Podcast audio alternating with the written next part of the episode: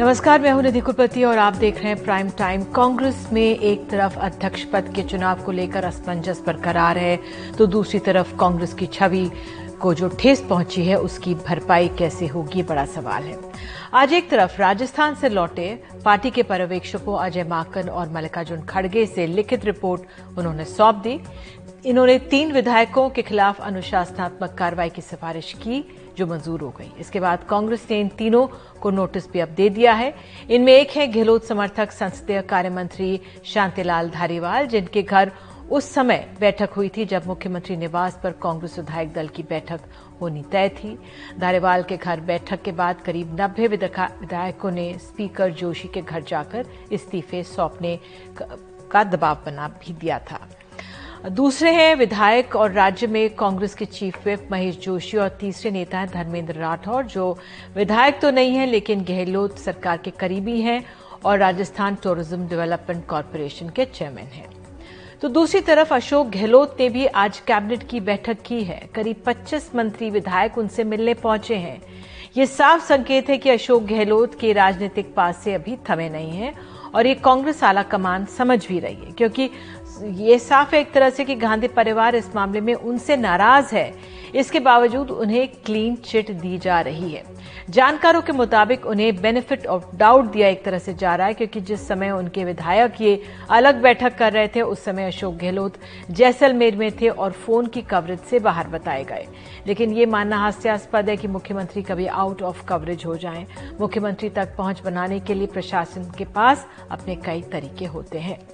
बहरहाल गहलोत को benefit of doubt देने की वजह यह भी है कि राजस्थान की सरकार उनके दम पर ही टिकी है और अगर आ, किसी तरह की कार्रवाई हुई तो सरकार गिरने की स्थिति आनी तय है। लिहाजा मामले की संवेदनशीलता को देखते हुए अशोक गहलोत को एक तरह से क्लीन चिट मिल रही है। लेकिन इस पूरी कहानी से जो साफ़ ये भी हो रहा है कि कांग्रेस आला कमान की छवि को गहरा धक्का लगा है।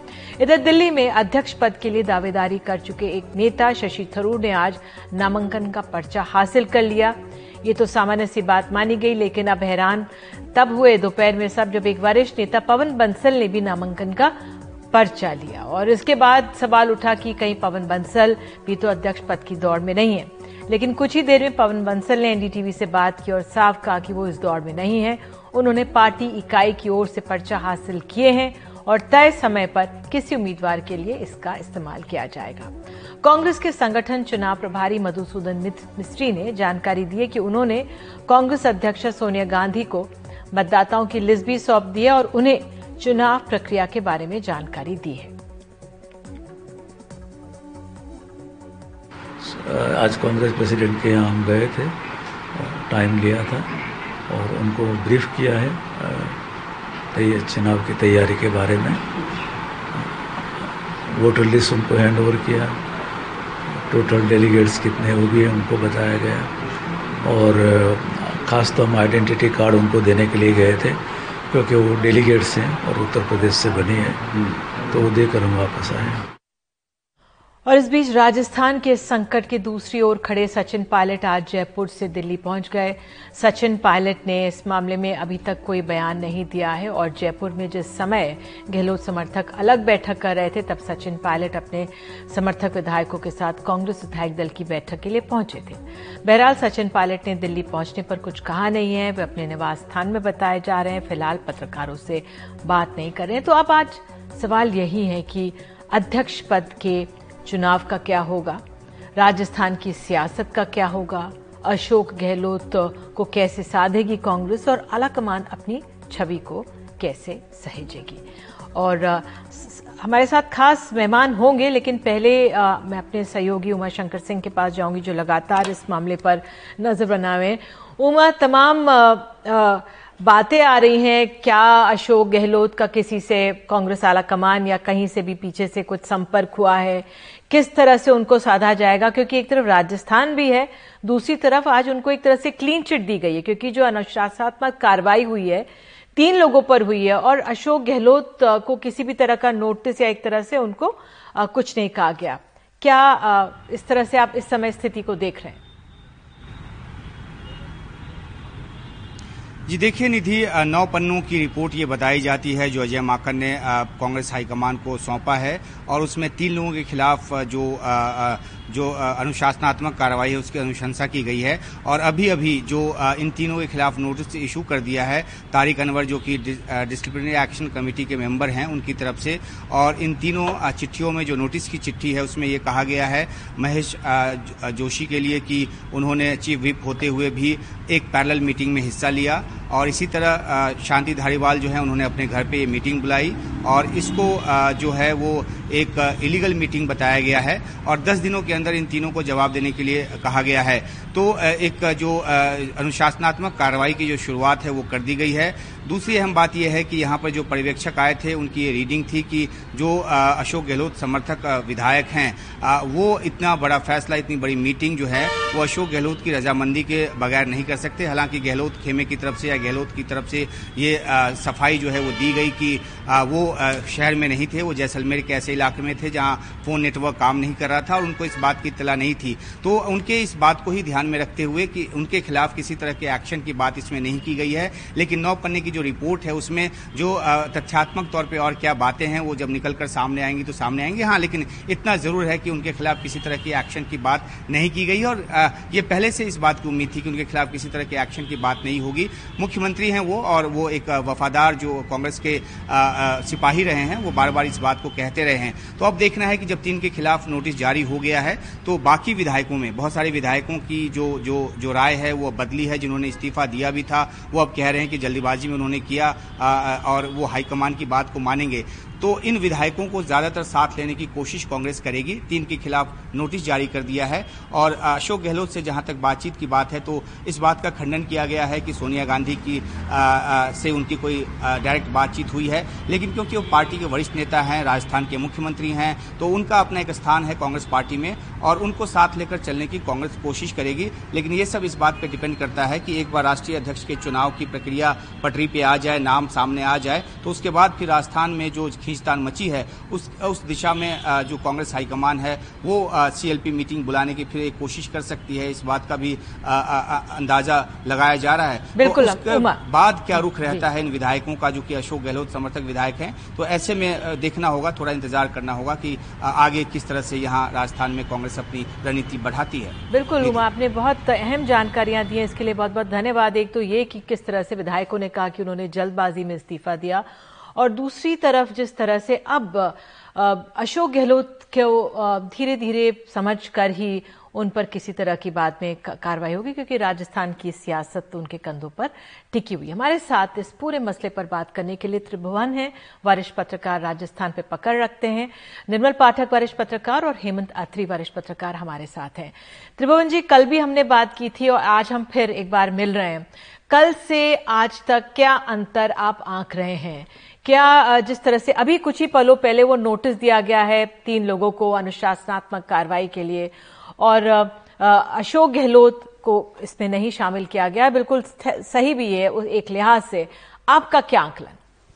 तो ये राजस्थान में जिस तरह से एपिसोड हुआ, ये बिल्कुल अप्रत्याशित और अकल्पनीय था, लगातार बात हो रही है। लेकिन कल के बाद या परसों रात के बाद से जो घटनाक्रम सामने आया है, उसमें एक चीज़ बड़ी स्पष्ट हुई है कि सचिन पायलट जो है, उन्होंने लोगों की निगाहों में जब हम कितनी भी जगह बात करें, किसी से भी बात करें, और खासकर जो अशोक गहलोत के प्रति बहुत सहानुभूति रखने वाले लोग या वर्ग हैं, उनमें भी जब बात करते हैं तो ऐसा लगता है कि सचिन पायलट ने लोगों की सहानुभूति अर्जित की है, और अशोक गहलोत जो हैं, जिनकी बहुत बड़ी छवि थी और उनकी एक बड़ी पूंजी जो है वो राजनीतिक रूप से प्रखर व्यक्ति तो रहे ही हैं, बहुत दूरदर्शी माने जाते हैं। लेकिन जिस तरह से वो वफादारी की पूंजी उनके पास थी, उसे लेकर लोग बहुत हैरान और हतप्रभ हैं कि आखिर अशोक गहलोत ऐसा कैसे कर सकते हैं। वो ये भी मानते हैं कि इससे निश्चित रूप से सोनिया गांधी बहुत आहत हुई होंगी, क्योंकि अशोक गहलोत और सोनिया गांधी के रिश्ते यहाँ बहुत लगातार बहुत नजदीकी बहुत पारिवारिक और व्यक्तिगत माने जाते हैं और वो आ, आ, हैरान करने वाली बात थी जो जो यहाँ घटनाक्रम जिस तरह से कांग्रेस के लोगों ने किया। एक जब हम राजनीतिक रूप से सजग लोग हैं जो पर्यवेक्षक हैं उन जो लोगों के एक तरह से पर्यवेक्षक हैं उनको जब सुनते हैं बात करते हैं तो उन सबका ये कहना है कि अगर केंद्रीय जो हाईकमान का जो प्रतिनिधि मंडल यहाँ भेजा गया। जो लोग आए थे तो विधायक दल की बैठक में जाने में, उनकी बात सुनने में क्या दिक्कत थी? वो एक लोकतांत्रिक प्रक्रिया है। भले वो एक लाइन के प्रस्ताव पर सहमत होते नहीं होते, वहाँ वो जो चिट्ठी बाद में लिखी जा रही है कि ये उनकी मांग है, वो खड़गे को या जो राजस्थान के प्रभारी हैं, अजय माकन, उनको दी जा सकती थी। एक और बड़ा हैरानीजनक मामला इसमें यह है, जो मुझे लगता है कि हाईकमान की काफ़ी बड़ी जहाँ एक दो तरह का आचरण दिखाई देता है हाईकमान राष्ट्रीय अध्यक्ष के लिए लोकतांत्रिक तरीके से राष्ट्रीय अध्यक्ष का चुनाव करवा रहा है। 9000 लोगों की उसमें सूची बनी है और हाईकमान लोगों को बाकायदा वहाँ फॉर्म दे रहा है। आज भी दो लोगों ने फॉर्म लिए हैं, चुनाव लड़ा जा रहा है, उसके लिए वोटिंग हो रही है। तो यही प्रक्रिया जो है, राजस्थान के मुख्यमंत्री के चयन के लिए क्यों नहीं अपनाई गई? क्योंकि एक ही समय में दो काम हो रहे हैं और एक एक लाइन से हो रहा है, दूसरा, दूसरी तरह से। अगर विधायक जो है, वो कहा जा रहा है कि एक एक से व्यक्तिगत पूछ करके राय बनाई जाती और उसमें शायद जो लोगों में एक बात है कि सचिन पायलट का नाम आ रहा था और सचिन पायलट मुख्यमंत्री हाईकमान उन्हें मुख्यमंत्री बनाने जा रहा था। तो सचिन पायलट का राजस्थान के अंदर उन्होंने बड़ी तीव्रता से अपनी दावेदारी बहुत शुरू से रखी हुई है। तो एक ये समय है दूसरा, अभी जो जिस तरह से एक लाइन का प्रस्ताव लाने की बात है, क्या वो जब 2018 में जब मुख्यमंत्री पद का चयन हो रहा था तो परिस्थितियों में ऐसा कौन सा बदलाव हो गया? अभी भी कोई परिस्थितियाँ तो बदली नहीं है। अगर अशोक गहलोत राष्ट्रीय अध्यक्ष बन जाते, वो ये पद छोड़ देते तो उस समय अगर यहाँ के चुनाव की प्रक्रिया शुरू की जाती और अशोक और हाईकमान अशोक गहलोत से कहता या दूसरे लोगों से कहता कि भाई सचिन पायलट राजस्थान के मुख्यमंत्री होंगे। तो ये शायद सचिन पायलट के लिए भी बहुत स्मूथ होता। इसमें हाईकमान भी बहुत अपनी प्रतिष्ठा अच्छी तरह से बचा सकता था। और अशोक गहलोत को एक सम्मानजनक तरीका यहाँ से निकलने का मिलता। लेकिन ऐसा लगता है कि अशोक गहलोत जैसा व्यक्ति जो पिछले 50 साल से राजनीति में 45 साल से राजनीति में है वफादारी जिसकी एक पूंजी है, और जिन्हें विपक्ष के लोग भी काफ़ी समझदार मानते हैं तो ऐसा व्यक्ति क्यों इस तरह का एक एक कदम उठाया या इस तरह का जो एपिसोड हुआ है जो बहुत जिसे लोग दुर्भाग्यपूर्ण और हतप्रभ होने वाला मानते हैं ये क्यों हुआ? तो ऐसा लगता है कि इसमें बहुत सारी तरह की आ, का गुस्सा क्रोध या आ, कहीं खुन्नस निकालने का एक तरीका रहा है जिससे ये सारा एपिसोड नतीजे पर आया। बिल्कुल बिल्कुल ये बहुत अहम है, क्योंकि यही भाव है जो लगातार दोहराया जा रहा है, जो आपने इस समय कहा है। हेमंत अत्री जी, इस समय एक बड़ी कोशिश होगी कांग्रेस शीर्ष नेतृत्व की कि किस तरह से अशोक गहलोत को साधा जाए। बहरहाल, सोनिया गांधी अशोक गहलोत की बात नहीं हुई हो, क्योंकि ये हमारे कोई भी पत्र, हमारे जो हमारे संवाददाता इसकी बात की पुष्टि नहीं कर रहे, लेकिन क्या कोई और लोग संपर्क में होंगे? जिस तरह से उनका नाम नहीं लाया गया, आपका, आपको क्या डिटेल्स मिल रही हैं इस पूरे मामले में? क्योंकि अशोक गहलोत हैं तो अहम कांग्रेस के लिए समय। निधि जी, इस पूरे प्रकरण में जो भी ये हुआ है पिछले बहत्तर घंटे में, इसमें सबसे बड़ा अगर कोई लूजर है तो वो अशोक गहलोत है, और कांग्रेस पार्टी की छवि है। और सोनिया गांधी जैसा कि बताया त्रिभुवन जी ने, सोनिया गांधी के उनसे बहुत ज़्यादा विश्वसनीय आत्मीय संबंध थे, और उसी का यह परिणाम है कि कल जब जब जैसे ही खड़गे और अजय माकन पहुँचे तो सोनिया जी ने विश्व भी ग्रीटिंग जो करते हैं, नमस्कार, उससे पहले उन्होंने ये कहा कि how can he do it? वो इतनी आहत है।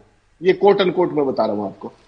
और उसके बाद जिस तरह की स्थितियाँ हुई, और ये सारा फीडबैक क्योंकि अजय जो अशोक गहलोत है, वो भी कोई छोटे लीडर नहीं है, बड़े लीडर हैं। उनका भी एक फीडबैक का सिस्टम है। जैसे ही उनको ये पता लगा, उन्होंने अपने हिसाब से कांग्रेस हाईकमान को फीडबैक देने की कोशिश की, माफ़ी मांगने की कोशिश की, खेद व्यक्त करने की कोशिश की, जो भी हम शब्द कहें, वो हमारे ऊपर। सोनिया जी से उनकी बात हुई है, लेकिन वन वे कम्युनिकेशन हुआ है। उन्होंने बात की, सोनिया जी ने केवल सुना, और कोई रिएक्ट नहीं किया। ये अंदर की खबर है। उसके अलावा उन्होंने खड़गे से भी माफ़ी मांगी है और दो चार जो लोग हैं, कमलनाथ हैं और तमाम लोग हैं, तीन चार लोग जो, हालाँकि अजय माकन से उन्होंने कोई बात नहीं की है, जो सूत्र बता रहे अब सवाल यह है, निधि जी, जो आपने कहा कि तीन विधायकों को नोटिस, दो विधायकों को और एक चेयरमैन को नोटिस दिया गया है। ये केवल एक वक्त की बात है, इसमें कुछ भी ऐसा नहीं है, अब रणनीति बिल्कुल साफ़ है। गहलोत खेमा जो कह रहा है, वो सवा दो साल पुराने प्रकरण को बता रहा है कि वो किस तरीके से बीजेपी की गोदी में बैठ के और मानेसर में चले गए सचिन पायलट। और जो अब गहलोत ने किया है, गहलोत भी डिफेंसिव पे। अब होगा क्या? समय की बात है केवल। गहलोत अध्यक्ष नहीं बनेंगे कांग्रेस के, ये तय है, क्योंकि उन्होंने विश्वास जो अर्जित किया था पैंतालीस साल में, वो उन्होंने बहत्तर घंटे में खो दिया है। एक बात तो ये। अब कांग्रेस लीडरशिप दूसरे अध्यक्ष के लिए कोई व्यक्ति अपने हिसाब से प्रक्रिया चल रही है, तमाम लोगों से बात दूसरी बात जो अभी तक की प्लानिंग है और जो गहलोत खेमा जो बहुत एक्टिवली सीरियसली पोस्टरिंग कर रहा है कि सचिन पायलट ने सवा दो साल पहले ये किया था, वो जाके मानेसर के उसमें बैठे थे, उनके वकील कौन थे, सुप्रीम कोर्ट तक केस गया था, पार्टी की फजीयत हुई थी। तो एक बात पे कांग्रेस हाईकमान को उन्होंने भी कन्विंस कर लिया है कि हम तो घर में ही रहे, वो तो विपक्षी गोदी, वो तो पक्षी गोदी में जाके बैठ गए थे। तो अब जो सूरत हाल जो दिख रही है फॉर्मूला वो एक महीने में होगा, दो महीने में होगा, तीन महीने में होगा। गहलोत भी मुख्यमंत्री नहीं रहेंगे। ये एक मोटा मोटा मन आज की तारीख में बना है, जिस तरीके से सोनिया जी आहत और नाराज़ हुई। और पूरी पार्टी का इतने क्रुशियल समय में जब राहुल गांधी अब यात्रा में है, पार्टी के अध्यक्ष पद का चुनाव चल रहा है और स्मूथ ट्रांजिशन की बात थी और खुद गहलोत साहब ने यह कहा था कि मैं मुख्यमंत्री का पद छोड़ दूँगा। उसके बाद जो ये सिनेरियो क्रिएट हुआ है इसमें हालाँकि बहुत ज़्यादा इमेच्योरिटी अजय माकन की भी है। ये ये, ये जो बात आपने कही ना अत्री जी कि अशोक गहलोत ने कहा कि मैं मुख्यमंत्री का पद छोड़ दूँगा क्या कभी उन्होंने ये कहा? ये बहुत अहम है। ये बहुत अहम है क्योंकि इसमें निर्मल पाठक जी को लेकर आते हैं। निर्मल पाठक जी को भी लेकर आते हैं। निर्मल जी आ, एक तरफ़ ये कांग्रेस शीर्ष नेतृत्व पर भी इस तरह का ये कहा जा रहा है कि उन्होंने एक तरह से दबाव बना रहे थे बुलडोज कर रहे थे कि आप सीएम पद हटिए और आप कांग्रेस अध्यक्ष पद संभालिए। हालाँकि बहुत अहम है कांग्रेस अध्यक्ष पद। बीस साल बाद कोई गांधी को बिना गांधी का इस पे कोई चुनाव हो रहा था, अशोक गहलोत को दिया जा रहा था, एक तरह से पूरा मुकाबला होना था। जो नहीं छोड़ रहे हैं अशोक गहलोत ये पद, आज हमारे सहयोगी उमा शंकर सिंह से, जो सचिन पायलट कैंप के एक विधायक उन्होंने कहा कि कई घोटाले हुए हैं और वो नहीं चाहते कि कोई और संभाले। हालाँकि दोनों कैंप्स में इस तरह के आरोप प्रत्यारोप होते हैं और चलते हैं सियासत में। अमूमन यही रास्ता गिना जाता है। आपका क्या आंकलन? देखिए आपने बहुत अच्छा ये वो किया आ, सवाल रेज किया है ये। अशोक गहलोत देखिए पहले दिन से वो कांग्रेस अध्यक्ष बनने में उनकी रुचि नहीं थी। वो पाँच साल का अपना राजस्थान में मुख्यमंत्री का कार्यकाल पूरा करना चाहते थे। लेकिन कांग्रेस आला कमान ने जब सब तरफ़ देख लिया उन्होंने तो उनको अशोक गहलोत से ज़्यादा विश्वसनीय और वफादार, परिवार के प्रति वफादार व्यक्ति नहीं मिला उनको। इसलिए उन्होंने अशोक गहलोत को इस काम के लिए राज़ी किया कि आप कांग्रेस अध्यक्ष का चुनाव लड़िए। ये गांधी परिवार के कहने पर ही अशोक गहलोत उसके अध्यक्ष का चुनाव लड़ने जा रहे थे। तो एक तरफ़ तो आप एक आदमी पर, एक इतने वरिष्ठ नेता पर, जो एनएसयूआई से जिसने अपना राजनीतिक कैरियर कांग्रेस में शुरू किया और आज यहाँ तक पहुँचा है, दरी बिछाने से लेकर के स्टेज सजाने तक, लोगों के, नेताओं के लिए भीड़ जुटाने तक, उन्होंने एक अपना कद उसमें बनाया है और उस नेता पर आप भरोसा भी कर रहे हैं, उसको अध्यक्ष की पेशकश कर रहे हैं और दूसरी तरफ़ आप उस पर इतना बड़ा अविश्वास कर रहे हैं कि ये अगर अध्यक्ष बन गए तो राजस्थान में पता नहीं क्या हो जाएगा। तो जब एक पद, एक व्यक्ति की बात तो तब आती थी ना जब अशोक गहलोत अध्यक्ष चुन लिए जाते। एक तरफ़ आप कहते हैं कि स्वतंत्र और निष्पक्ष चुनाव हम कराते हैं। दूसरी तरफ़ आप ये मान लेते हैं कि अशोक गहलोत तो अध्यक्ष बन गए हैं। तो फिर ये चुनाव कराने की क्या ज़रूरत थी? और ये राहुल गांधी जी की जो पॉलिटिकल एक अपरिपक्वता है, उसके, उसका बहुत कीमत चुका रही है कांग्रेस। पंजाब से इन्होंने कोई लेसन नहीं लिया। तो आप पंजाब में इतना बड़ा जो बयान आया राहुल गांधी का वहाँ से भारत जोड़ो यात्रा के दौरान की एक पोस्ट वाला उसका वो ये नकारात्मक बहुत ही गलत बिल्कुल। क्योंकि अशोक गहलोत उनसे मिलने गए थे बताने के लिए। अशोक गहलोत ने ऑफिशियली ये कहा था कि मैं उनसे आग्रह करने जा रहा हूँ कि वो कांग्रेस अध्यक्ष का पद संभालें। जिस समय चीफ मिनिस्टर वहाँ पर हैं आपके, जो आगे आपके अध्यक्ष बनने वाले हैं, उनकी मौजूदगी में आप कह रहे हैं कि एक व्यक्ति एक पद लागू होगा।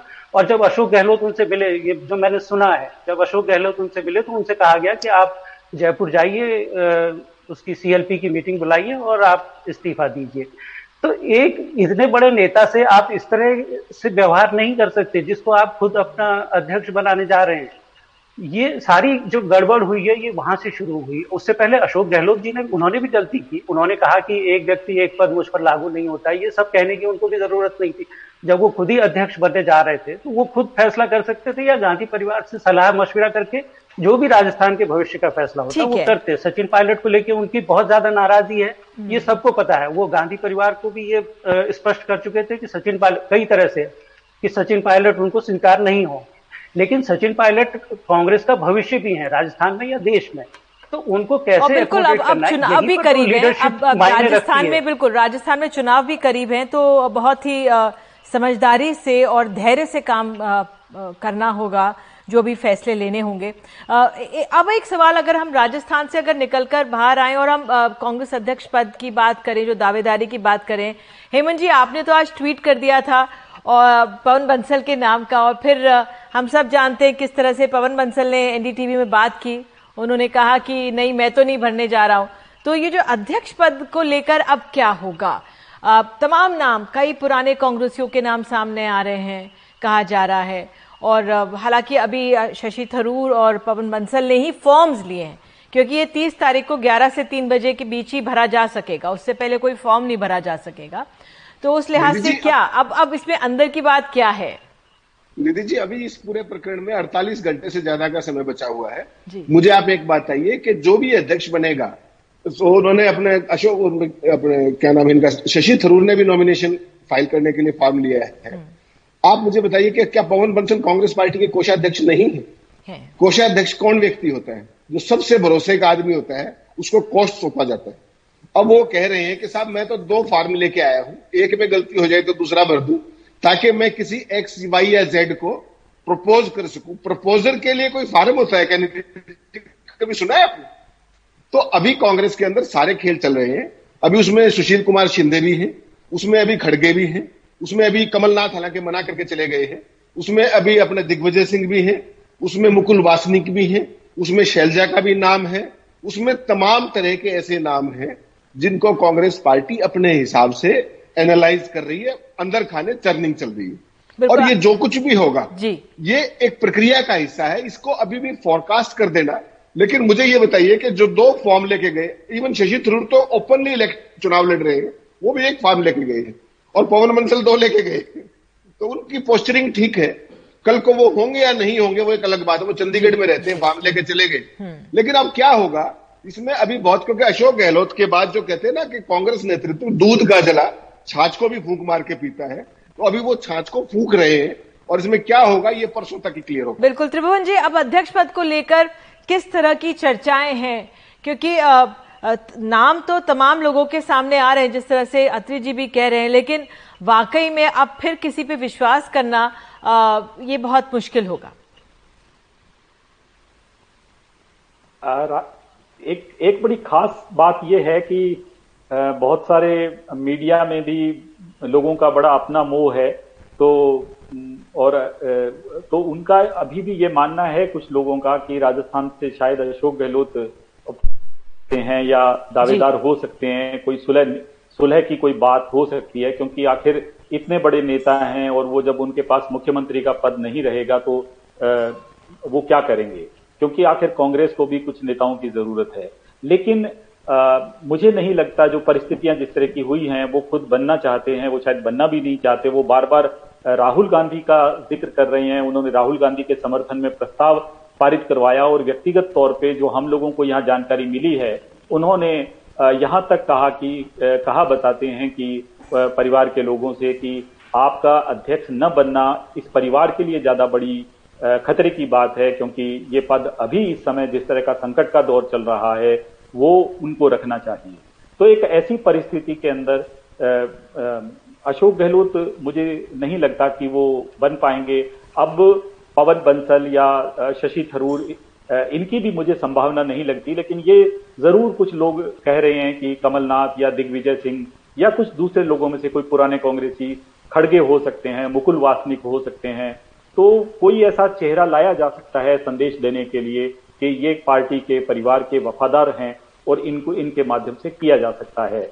लेकिन एक चीज़ मेरी यहाँ विपक्ष के लोगों से भी और पक्ष के लोगों से और दूसरे जो राजनीतिक विश्लेषक और जो समझ रखते हैं, उनसे बात हुई। उनका ये ज़रूर मानना था कि अशोक गहलोत को अगर ये कह रहे थे ऐसा और अभी भी कह रहे थे तो उनको तत्काल ये पद का लालच रखे बिना तत्काल छोड़ देना चाहिए था ये पद और राष्ट्रीय अध्यक्ष जो है वो पद स्वीकार करना चाहिए था तो उनका स्ट्रेचर बहुत ऊँचा होता और वो एक उनको बहुत सम्मानजनक जगह मिलती और वो एक बेहतरीन और गरिमापूर्ण उनका प्रस्थान राजनीति से होता या वो राजनीति में बने रहे। त्रिभुवन जी अब मेरे पास सिर्फ़ दो मिनट मुझे बताए जा रहे कंक्लूडिंग रिमार्क्स आप तीनों से मैं लेना चाहूँगी कि कांग्रेस आलाकमान अपनी छवि को बचाने के लिए क्या कर सकती है इस समय? क्योंकि सहेज के रखने के लिए एक तरह से क्योंकि उसकी अनदेखी हुई है। अगर मैं निर्मल जी आपसे शुरू करूँ तो। देखिए मुझे लगता है कि इन हालात में क्योंकि ये कांग्रेस आला कमान का आ, सब रायता फैलाया हुआ है तो रायता समेटना भी उन्हीं को पड़ेगा। और अभी आज की तारीख में देखिए अशोक गहलोत तो जब इन्होंने उम्मीदवार बनाया बनाया उसका मैसेज गया एक बहुत अच्छा मैसेज गया उसका। और अभी भी इनको ये कोशिश करनी चाहिए कि अशोक देखिए मल्लिकार्जुन खड़गे क्यों बनेंगे? वो राज्यसभा की सीट उनको राज्यसभा में नेता हैं वो। वहाँ छोड़ना पड़ेगा उसके बाद फिर वहाँ किसी दूसरे का चुनाव क्या ये उससे पहले करा देंगे? इलेक्शन से पहले कांग्रेस अध्यक्ष के इलेक्शन से पहले। तो इनके पास बहुत ज़्यादा विकल्प नहीं है। राजस्थान भी जाएगा और कांग्रेस अध्यक्ष पद के लिए जो एक विश्वसनीयता बनी रहनी चाहिए। गांधी परिवार के जो ये आरोप लगते रहे कि वो रबर स्टैंप को बनाना चाहते हैं। उससे अगर इनको बचना है तो इनको अभी भी राजस्थान अभी भी समय है इनके पास। राजस्थान में इनको अशोक गहलोत से बात करके उनको समझा के सचिन पायलट को समझा के इसका रास्ता निकालना चाहिए। और जो फॉर्मूला इन्होंने पहले मेरे पास बस दो बहुत बहुत कम समय बचा है। जी बिल्कुल ठीक है। अत्री जी। निधि जी इस पूरे मामले में जो अब कांग्रेस पार्टी की स्थिति है उसमें जो जिस तरीके का रायता फैलाया गया है जो निर्मल जी ने ठीक विशेषण यूज़ किया है उसको अगर ठीक करना है तो सबसे पहली बात है कि जो राजस्थान में हुआ उसको राइट इन सेट करना पड़ेगा। और मैं इसमें यह मानता हूँ कि इस रायता फैलाने में अजय माकन का भी बड़ा रोल है। तो राजस्थान के अंदर चौदह महीने के अंदर चुनाव होने जा रहा है। हम्म। पार्टी को डिसाइसिव एक्शन लेना पड़ेगा दोनों साइड्स पे और कोई मध्य मार्ग निकालते हुए चुनाव में उतर के ताकि बीच का रास्ता निकाला जाएगा। जी त्रिभुवन जी जल्दी से जी। ये एक बात जो आई है ये भले हाईकमान ने रायता फैलाया किसी ने लेकिन आप देखिए कि हाईकमान अपने उसकी निगाहें, उसके प्रभारी होते हैं। तो हमने यहाँ आज कांग्रेस के कुछ लोगों से ऐसा सुना कि जो यहाँ के प्रभारी हैं वो राज्यसभा की सीट यहाँ से राजस्थान से चाहते थे और उनको अशोक गहलोत ने जो है वो हरियाणा भेज दिया और हरियाणा में वो चुनाव जीत नहीं पाए और हरियाणा के दूसरे जो उनके साथी थे वो यहाँ चुनाव जीत गए। तो ये एक बड़ी खुन्नस की वजह रही और वो जिस दिन से चुनाव हारे हैं तब से यहाँ अशोक गहलोत से बदला लेने के लिए कोशिश कर रहे हैं। लेकिन एक चलिए आपने ये तमाम बातें कही और जो लोग राजनीति की पासों में दिलचस्पी रखते हैं आज हम बहुत कुछ समझ पाए आप दोनों ने जो आप तीनों ने जो बातें कही हैं उससे बहुत बहुत धन्यवाद जुड़ने के लिए। तो बहरहाल लगातार ये चर्चाएँ जारी रहेंगी कांग्रेस अध्यक्ष पद को लेकर, कांग्रेस तमाम राजस्थान की सियासत को लेकर, लेकिन फ़िलहाल हम एक छोटा सा ब्रेक ले रहे हैं।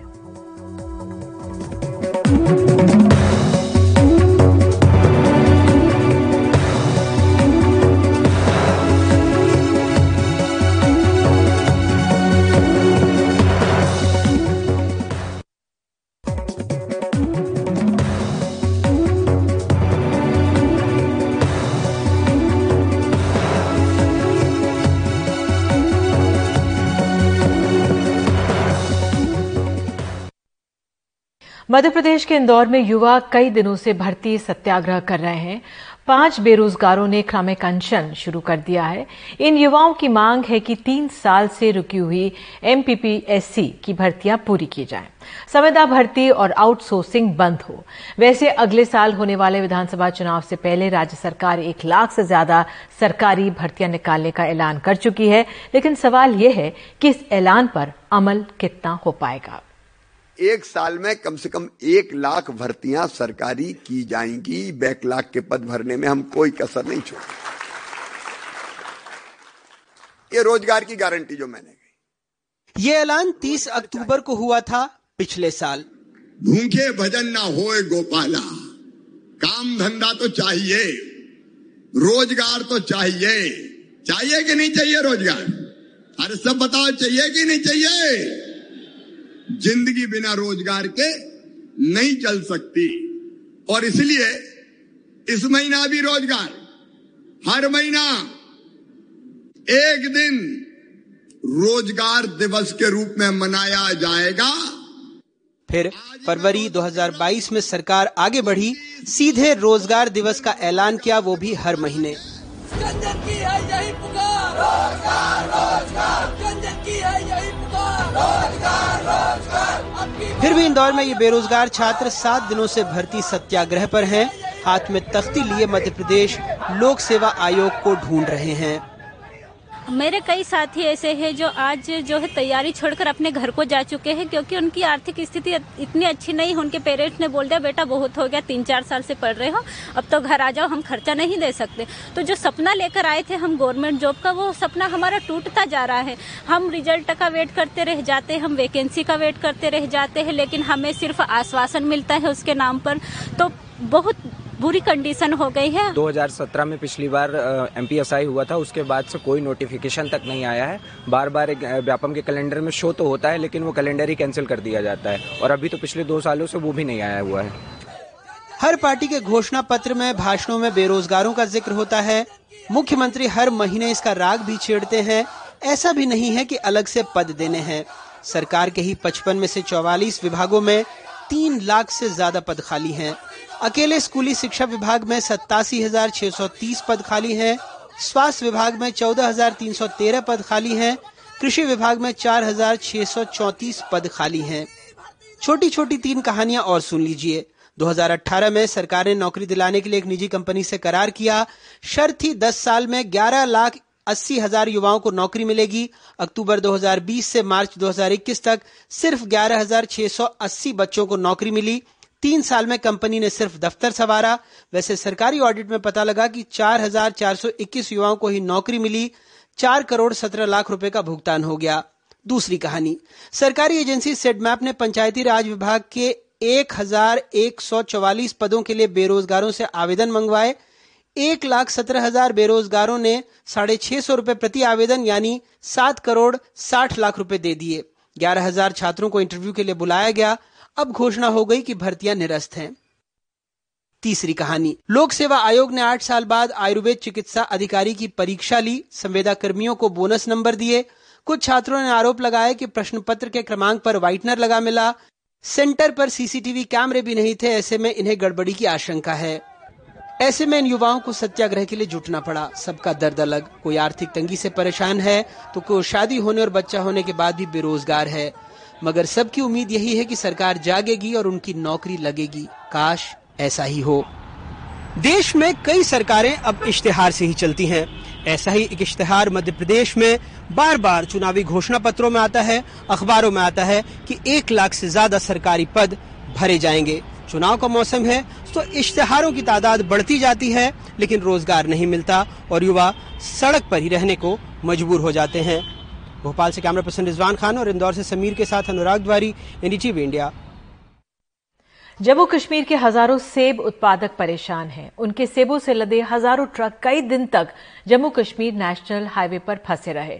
सेब कोल्ड स्टोरेज के बाहर जल्दी खराब होने वाला फल है, लिहाजा उन्हें डर है कि अब उन्हें सेब के अच्छे दाम नहीं मिल पाएँगे। इस मामले में पुलिस पर सवाल उठ रहे हैं कि उसने ट्रकों को इतना लंबा क्यों रोका, लेकिन पुलिस का दावा है कि ट्रक दो दिन से ज़्यादा नहीं रोके गए।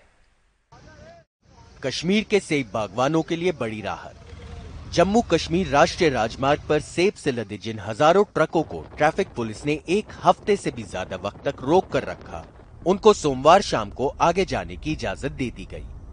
40 किलोमीटर तक लगा जाम छटने लगा है। मंगलवार को पूर्व मुख्यमंत्री महबूबा मुफ्ती सेब बागवानों के विरोध प्रदर्शन में शरीक हुई और आरोप लगाया कि ये सेब उद्योग को चौपट करने की सरकार की सोची समझी साजिश है। इसलिए मैं आज सरकार को यहाँ से वार्न करना चाहती हूँ कि अगर आपने रास्ता नहीं खोला तो मैं सब लोगों के साथ मिलकर जो नेशनल हाईवे उसको ब्लॉक करेंगे। जम्मू कश्मीर ट्रैफ़िक पुलिस ने आरोपों को गलत बताते हुए कहा कि जो लोग इस तरह की गलत खबरें फैला रहे हैं, उनके खिलाफ कार्रवाई की जाएगी। एक बयान में पुलिस ने कहा है कि किसी भी मामले में सेबों से लदे किसी ट्रक को दो दिन से ज़्यादा रोककर नहीं रखा गया। इस बारे में जो दावे किए जा रहे हैं, वो झूठ हैं और कुछ लोग अपने फ़ायदे के लिए ऐसी खबरें फैला रहे हैं। लेकिन सेब उत्पादकों का कहना है कि ट्रक फंसने की वजह से मामला एक हफ़्ते तक खिंच गया और इसकी उनको भारी कीमत चुकानी पड़ रही है, क्योंकि कुछ ट्रकों में अच्छी खासी मात्रा में सेब खराब हो गए हैं। उत्पादकों का कहना है कि तकरीबन 8000 ट्रक एक हफ़्ते से ज़्यादा तक फंसे रहे। आमतौर पर एक ट्रक में तकरीबन आठ लाख का सेब होता है यानी नुकसान करोड़ों में हुआ है। एप्पल है उसकी क्या हालत है? वो तो खराब हो रहा है व्यापारी भाड़ा ही नहीं दे रहा देगा। कहाँ लेना था आपको? कानपुर जाना था। कितने दिनों से आप यहाँ? सात दिन हो गए सर। सात दिन क्या बोलते हैं? सड़क तो खुली है बोलते क्या? सर रात को छोड़ देते हैं आधा घंटा घंटा बस दस बीस या जो गाड़ियाँ निकल गई बस बाकी फिर बंद कर देते जो दाएँ बाएँ से गाड़ियाँ वो क्लियर कर देते हैं थोड़ा बहुत पैसा वैसा लेके जो मेन हाईवे पे खड़ी है उसको कोई नहीं पूछता। सेब कश्मीर की अर्थव्यवस्था का अहम हिस्सा है। घाटी में 22 लाख टन से ज़्यादा सेब पैदा होता है, जो देश भर में पैदा होने वाले सेब का तकरीबन 70 फ़ीसदी है। देश के बाजारों में ईरान के सेब के आने से कश्मीरी सेब पहले से ही मुश्किलों का सामना कर रहा है, और अब श्रीनगर जम्मू हाईवे की समस्या ने इसके स्वाद पर भी ग्रहण लगा दिया है। श्रीनगर से नजीर मसूदी की रिपोर्ट, एनडीटीवी इंडिया।